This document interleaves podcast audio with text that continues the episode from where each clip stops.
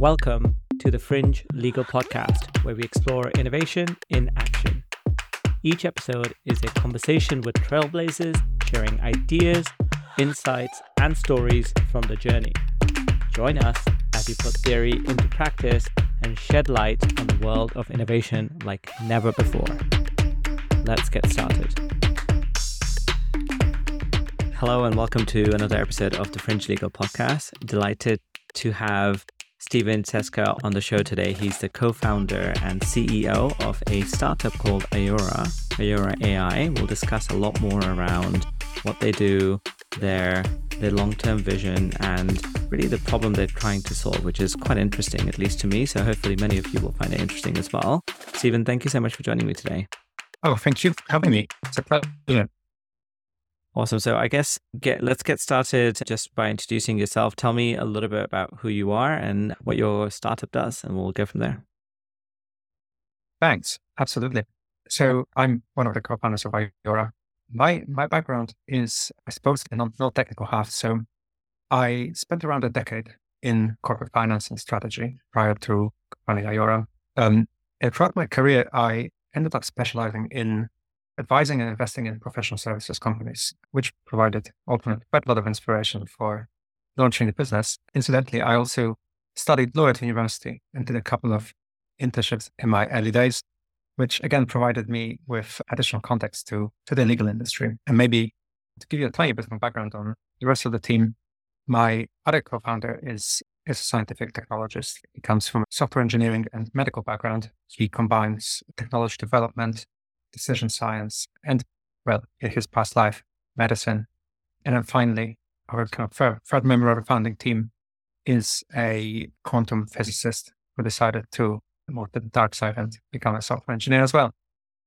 When I was researching the company, I think that's definitely something that stood out and the very interesting founding team, both in terms of your past and uh, maybe for another day, how you all met and got together because it's three seemingly random people on the face of it that I don't think I, I would peg as, oh, wow, yeah, they must definitely hang out all the time. yes, there is a, definitely a story behind it. And um, as it turns out, uh, we share interests that go across and beyond our the professional careers. Yeah, it almost sounds like the beginning of a joke. A quantum physicist, a doctor, and a investment banker meet in a bar that's a little bit like that. Yeah, there is something to this. yeah, absolutely. Okay, and then yeah, tell me a bit more about Ayora, and I know we'll probably dig into it a lot more as we continue our conversation. But at a high level, what do you do, and and why do you exist? As the existential question. Wow. Yeah. No, that's that's a great question. We we want to help law firms improve the way that they manage their revenues, and specifically, we're on a mission to help fee earners themselves, so attorneys, lawyers, to get better at revenue management. The legal industry is very interesting from that point of view because by virtue of kind of being the primary relationship holders and managers of matters in which attorneys work, they they have a really big impact on the ultimate outcomes for their firms. And yet, we've seen this time and again. Are perhaps not always best equipped to play that role, and we want to help them get there. Yeah. And I saw in a lot of your marketing this tagline, which certainly stuck with me that earners moonlight as revenue managers. And actually, for anyone else, I'll link it in the show notes. You have a actually pretty interesting primer on legal revenue management and playing the role of a CRO in my other life. Certainly, revenue management is is not a unfamiliar concept, but legal revenue management, there are some nuances to it, as one might expect. So and I think that primer certainly does a good job in defining some of the key concepts. So I'll link to that. But yeah, talk to me about this this moonlighting role for a fee earner as a revenue manager. What's that? and this is also just for most people listening, when you start talking about finance and revenue, I suspect people are starting to lose interest. So don't. This does impact most people in a firm. But yeah, why is that important? Why should they care? Yeah. Let me maybe tell you why they should care and then can maybe dive into a little bit more detail as to what exactly we mean when we say that lawyers indeed moonlight as, as revenue managers. Look, a classic kind of law model is obviously predicated on fee earners advising clients. And as they develop, as they progress, fee earners end up making a host of decisions. Some of them can be smaller, some of them might be bigger, and they relate to everyday stuff, things that that can happen on a given matter, right? They don't say finance related specifically. Things like monitoring scope, things like monitoring estimates, budgets, resourcing on a matter, topics like outside client, outside counsel guidelines, all the way through to things like deciding when do we bill or how much. And hey, these questions that people keep pos- posing themselves as they progress matters, they don't necessarily think about them as necessarily being, strictly speaking, revenue management decisions, but these things add up. And we've, we've dug into this problem and we estimate that holistically across the world, the big law industry is probably missing out on something like $36 billion in additional value that kind of gets lost in the ether, though, because some of these decisions that need to be made are not really made in the best way possible or not necessarily at the right time. And maybe just to contextualize this, 6 billion sounds like a really big number. Big Law is a big industry. We estimate it's around 180 billion dollars per annum globally. And if you were to look at it from a slightly more micro level, you know, if you think about a big firm, for every hundred million dollars in revenues, the firm is probably missing out on something like twenty million dollars in value. So hopefully that gives a little bit of context as to why this is important, why it's a big topic. I guess just on that, so in terms of the kinds of things that impact this, and just so I understand it, what you're saying is, generally speaking, most fee earners are focusing on the relationship. They're focusing on delivering the value and delivering work to the client. But alongside that, they already have to do a lot of these micro tasks that come alongside the matter management piece, which is all the things around timekeeping, scoping, OCG guidelines, and so on. And actually working with the client to agree many of those things in real time, right? So are we still in scope? What's the WIP status like? And then actually negotiating the end the end invoice, right? And managing the write-offs and everything else. So all of these things are what contribute to the $36 billion in missed value. Absolutely. Those are really critical things. If you were to ask a kind of law firm CFO type, they would probably tell you that um, the way to measure these outcomes is to look at statistics like realization, like lockup, so mm-hmm. time it takes to convert advice into cash. But also an important piece here is what people call utilization, which is essentially the proportion of time in the day that a, an attorney can devote to, to their core mission, which is advising clients. Because don't forget, every minute that isn't spent on client advice is actually theoretically lost to the firm. And because a lot of these sort of matter management tasks that we just discussed take up time and they take up headspace away from people, that also leads to the significant loss in value. Yeah, I'm really interested in that sort of the cognitive effort reduction that you can get and how do you actually manage that because decision making on any of these things especially when they're when you're doing this hundreds of times a day uh, can absolutely have a taxing impact so before we do that, let's come back to to what you do and the product. So you're a startup, you've been around for a couple of years and you have one product and the focus of that product is it's this it's called a smart lockup assistant. Yeah, that's right. Absolutely. So look at the name smart lockup assistant says what it is on the tin, right? Mm. It's it really is a piece of assistive technology. In a nutshell, the system scans the firm's data, which relates to the matters on which lawyers are working. And it uses that data to, to essentially form recommendations that it then delivers to the relevant attorney. So the system might be looking at basically what's happening across the life cycle of a matter. And whenever it spots an opportunity to basically make the outcomes better, it will say, Hey, have you thought about doing this now? And in doing so, the system actually has a few ways in which it might make it easier for the attorney to basically take that next step if they agree with the recommendation the underlying kind of idea behind it is that this is the revenue management aspect of matter management aspect matter is like a second job that that fee do or that attorneys do. And so we, we don't want to occupy them with that unless it's strictly necessary. And the premise on which we work is that unless we like something, lawyers can hopefully focus on what they like doing best, which is serving their clients. And um, what kinds of things is it recommending? Is it macro things like now is a good time to send the invoice or you're about to go over the scope, the agreed scope, reach out to the client? Or is it more micro items around do these tasks in this way? Yeah, so it's actually the format. We try to help, we basically try to help keep track of all the kind of key milestones on a matter. I, in my past life, I worked with many great lawyers. And one thing that I kept noticing time and again is that inevitably, as especially complex projects evolve, keeping within things like scope, caps, estimates is actually quite laborious, right? Because it's just life. Things change quite dynamically, and keeping track of all that is requires some effort. It definitely breaks your day if you're a busy lawyer drafting an SPA or something like that. And we try to help with, basically with that. And look, that the, we firmly believe that in this day and age, computers are pretty good at understanding data that underlies all these processes, analyzing it, and making recommendations. We we don't purport to have a system that knows it all. That's why we never do anything in the background without the attorney's consent. We don't want to get in the way of client relationships and other important considerations. But we do think that there's a huge amount of value that can be gleaned from all this rich information. Lawyers end up producing as a matter of course. And hey, law firms are especially rich in information. If you think about timesheet creation, if yeah. you think about all these sort of events that take place as part of a matter lifecycle that actually end up generating a lot of really useful information. Yeah, I think that's right. How are you setting this up for each firm? Is there a model that you have developed that applies across the industry, let's say large law, or is it based on learnings for that specific client at the firm in that instance?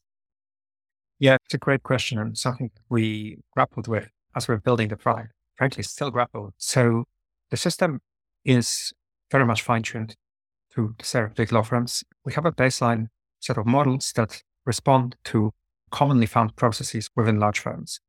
And that, that works fine. The way that the, that the overall system is created is, is, is very modular. So we recognize that even if at the baseline level, all these processes probably take place within a firm, we recognize that every firm probably has a slightly different way of doing things. And so our system can be quite easily configured to suit existing processes of a given organization.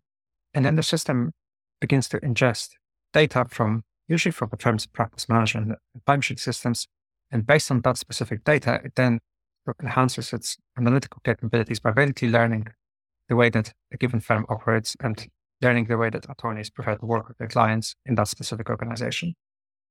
Yeah, that makes sense. And for everyone else, I certainly do. I encourage you to check this out because as I was researching this, my mind immediately went to, okay, this sounds interesting, definitely a problem worth solving. And then I started getting probably visions slash nightmares of Excel spreadsheets or complicated financial systems. But most of everything that you're talking about as an output is presented via email, right? And at least from the the screenshots and such I've seen, looks like a pretty beautifully designed email where you can just click to take a decision. Thanks. Yeah, we definitely try to make this as easy for people to digest as possible. And it's funny, but even though I'm not a lawyer, my co-founder is not a lawyer, we both worked in industries which share many commonalities with law. We worked in fairly hierarchical teams, professional contexts, and especially when we were just starting off and I was a junior biker, my, my co-founder was a junior doctor, a lot of our jobs were basically all about supporting our superiors, helping them identify the relevant information, digest it in a way that takes as little time to basically act on as possible, and essentially be their eyes and ears on the ground. And those experiences very much guided the way we ended up going about designing this product. We sometimes say we are like the anti dashboard in the sense that we don't want to display all this vast quantities mm-hmm. of information, frankly, because most of it doesn't really have much relevance to a given problem at stake. So we let the computer work out what is the meaning of all this information then present in a way that people can very easily act on. Yeah. And then I guess let's segue from that to decision making, because that's the ultimate sort of point of this to help people make decisions quickly with having the right information at the fingertips. And you, I think it's on your website as well as in the in in the primer. You talk about the importance of behavioral science and decision science and the cognitive load it takes for people to make a ton of decisions. And I think that's really key. And for anyone else who's familiar with Fringe Legal, you should check out discussion I had with Dr. Heidi Gardner about smart collaboration, which certainly touches on this topic. And I think a lot of we've spoken about uh, Dr. Jaime Teevan's work from Microsoft on microtasking and macrotasking, which certainly talks a lot more around what is the cost of context switching, which happens to all of us all the time, probably happening to many of you right now as you're listening to this podcast. So how do you think about that? You're you're looking to analyze and provide something simple from probably a lot of different variables that go into it, right? Even the things that we spoke about, you're considering the scope, you're considering the budget, you're considering the size of the team, the importance of the client, the matter, invoicing and billing frequencies, and all of these other things that go into should I email this client now? How do we actually make this transaction at the end not feel like a transaction and something that feels natural because we've delivered a ton of value. So, how do you do that? Yeah, great question. A very important topic and one that we're actually really passionate about at Ayora. One interesting way that I've seen someone describe value that technology can bring to users is by looking at the theoretical value that the product can provide and then multiplying that by some kind of usage ratio. Are people actually using the product? Is that in a take up? You can create a beautiful piece of technology that nobody uses it, basically brings no value. And so we asked ourselves a question how do we create a product that adds value, especially in a context where it essentially serves someone's, let's say, mm-hmm. Second most important mission or third most important mission? In other words, I suspect that many attorneys don't wake up in the morning thinking, oh, I'm really excited about matter management today. they probably are excited about the nitty gritty or the legal problems they're about to solve. And so in designing our product, we try to think ways in which we can help people make the right call without distracting them, without of taking away too much of the time from what they actually really want to do in a given day. And there are two ways that we in which we do that. And I think they tend to focus on kind of two broad categories. One is help people make decisions in the fastest possible time with the least effort required to basically reach a conclusion. And the second aspect to this is showing people why these decisions are actually very important, even if they're not quite as exciting as some of the decisions that they might be making on a big case. So maybe I'll take those two sort of categories in turn. Our system is pretty clever in that it doesn't just tell you about an opportunity to make something better or, or an opportunity to avert a risk. It actually makes it very easy for you to act on that recommendation. So, for example, if we suggest that you may want to discuss scope with your client because we're detecting some scope creep. The system can actually pre-draft an email that you can then send to your client. This saves you probably 15, 20 minutes of, of formulating piece of correspondence. We don't send that email on your behalf. We just give you a draft and you can do what you will with it. But hopefully that, that means that you just, it's no longer such a big ask to, for you to action this. Um, in a similar matter, we provide you the, this relevant piece of information that you need to know and it's curated at your fingertips. So again, it's not we tell you while your WIP is building up and to be thinking about this, we tell you exactly what we mean by that. So we will tell you you have $90,000 of WIP outstanding, which is aged over 89 days. On average, on similar matters, we've seen that WIP doesn't age beyond 59 days at this level. This is why we think that you should do something about it. And here's what we think you should do, which is we will on your behalf, we will liaise with your colleagues in business support prepare the invoice. And here, by the way, is, is an email to the client to warn them of this invoice coming. To essentially, at every point, we try to make it as easy for you as we humanely can to take this. And then when it comes to contextualizing this and highlighting why these decisions are important, we, we do our best to show you what actually means to you and to your firm to take the right call. Um, we've seen this time and again law firms, especially the big law firms, are getting pretty sophisticated at how they manage themselves as organizations. And there's increasing focus on improving all those kind of key financial ratios like realization, utili- utilization, lockup. However, if you're not the CFO and if you're not a financier, these things might sound a little bit arcane and perhaps it's not always immediately obvious as to what exactly they mean for you and for your organization. So instead of just hammering those high level messages, we actually try to translate them into like tangible impact. So we show you this is the value associated with this decision. This is what will happen to your team for example, in terms of the statistics, if those decisions are taken or, or they are not. And we hope that by showing this information in, in that context, it makes it easier for people to firstly appreciate the importance of them, but also to basically prioritize it in their mind. They have a much fuller picture when interacting with us. Too many questions come from that, but I'll ask two. A lot of this is driven by AI, machine learning. How do you balance that? So the suggestions that are being made with the, I guess, the human control, right? And some of that you already spoke about in terms of creating a draft rather than sending the email. But I guess how do you build trust is the ultimate question for the user so they can feel confident that what's being suggested to them is the right information and it's the appropriate information for them to look at. So they're not double guessing, am I missing something before I make a decision?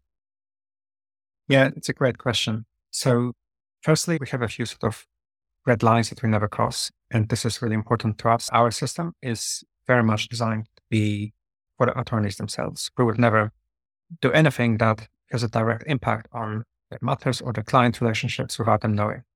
Um, so in this sense, we're very much gated inside the firm and we act as, a little advisor who sits next to the lawyer and tells them what they might want to do, but would never actually action anything on its own. I think secondly, we're quite transparent in the recommendations that we give. So we don't want to create a black box where people have to just trust us.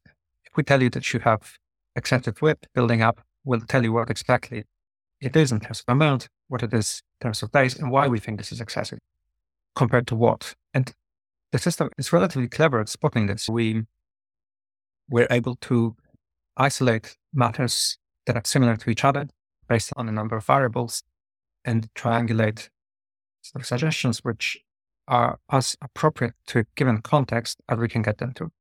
So we, we believe that those two things combined give people like a baseline level of trust in the system. But the third and a very important thing that the system does is it benefits from like a feedback loop. So we record all the sort of interactions between the attorney and our system. We monitor how they re- respond to our recommendations and whether they follow them or not. And we use those learnings to inform future recommendations. So over time, the system basically begins to begins to get very personalized to each individual user who uses it. And this can take fairly basic forms. If you tell us that you disagree with a given recommendation, we should stop bothering you about a given matter. That that will of course happen. But we will will also over time we'll get to know how you work, what are your sort of typical patterns when it comes to managing your client relationships, managing certain processes on matters, and the system will basically adjust itself to to follow your preferred way of working. Got it. Yeah, and I think that's really important because you spoke about it earlier. The adoption point, right? You can have the best tools, but if no one's using it, it doesn't really matter. And I think just having those kinds of helpful guidance points makes a world of difference. And just seeing, okay, I'm over or under because of this context and it's context relevant to either that user or certainly the firm. Because a lot of the times it's very broad compared to the world or the industry, and that may not apply to a specific practice. So I think that's amazing. Okay, just conscious of time. So before we start wrapping up, I had a couple of couple more questions. My understanding, limited as it is, so obviously you're getting your data from financial systems, your elites, your Aderant, your SAP, you're shaking your head, so that's good So why not just use those things? I'm assuming the data lives there. It's, it's a relevant question. People, people certainly ask that. And look, I think there are a couple of things. Firstly, Aderant, Elite, SAP, these are great practice management systems. They do what they are supposed to do very well. They are big systems of record that predominantly that stuff, say, business support units within law firms very much rely on, and we would never purport to replace those functionalities. They they are there, and we think they're best suited to fulfill that function. That said, those systems have not been designed to be the, let's say, the assistant to a fee themselves, to an attorney. They are much more built around being big repositories of data that can crunch through sort of massive quantities of information and produce MI reports for the CFO, for the managing partner. But they haven't been built to be this kind of nimble little assistant that is able to interpret all this information in a specific way that's very much geared towards the workflows on the ground that attorneys have. And I think that's the that's probably the key distinction between them and us. We thrive on the data that they store, but we just play in a slightly different part of this organizational structure, if you like. Got it. And then I guess related to this, or maybe an additive. So some firms, it's certainly a minority and a small percentage have pricing teams, and some firms have large pricing teams who will be doing some of this kind of work. So is this essentially, as you think about the assistant, is this like having a virtual member of the pricing team available to you 24 7? Or is that a incorrect analogy from my part, uh, how I'm thinking about it? I think that's an interesting angle. You're right there. Some firms have pricing teams, other firms might have dedicated business finance partners working directly with lawyers. I've even come across a couple of firms who employ decision support teams, which are actually trying to help lawyers with those sort of matter management decisions on the ground as well. And yeah, I think in a way we're synergistic in that respect because we we can provide additional bandwidth to those teams and we can we can provide a lot of context at scale on a relatively real time basis without taking away a lot of other functions that those teams play because it would be very reductive to say that all that a finance business partner does or all that pricing team does is what our system does as well. Mm. That's not the case. Um, and frankly, we think that, you know, again, there's a huge amount of value to be created by those teams, especially if they don't have to spend all the time sort of tracking yeah. millions of data points, trying to speak to 20 attorneys at the same time. It's just not the best use of their time as well as anybody else's. That's why we think that proverbial computer is best suited to this specific function. And hopefully we can free up those teams to add more strategic value to the entire organization. Great. And then last question on this is how is this impacted by fixed fee work? So a lot of what we discuss, my view again, and I could be completely wrong, is I think the applications work that you're billing for hourly, this makes a lot of sense.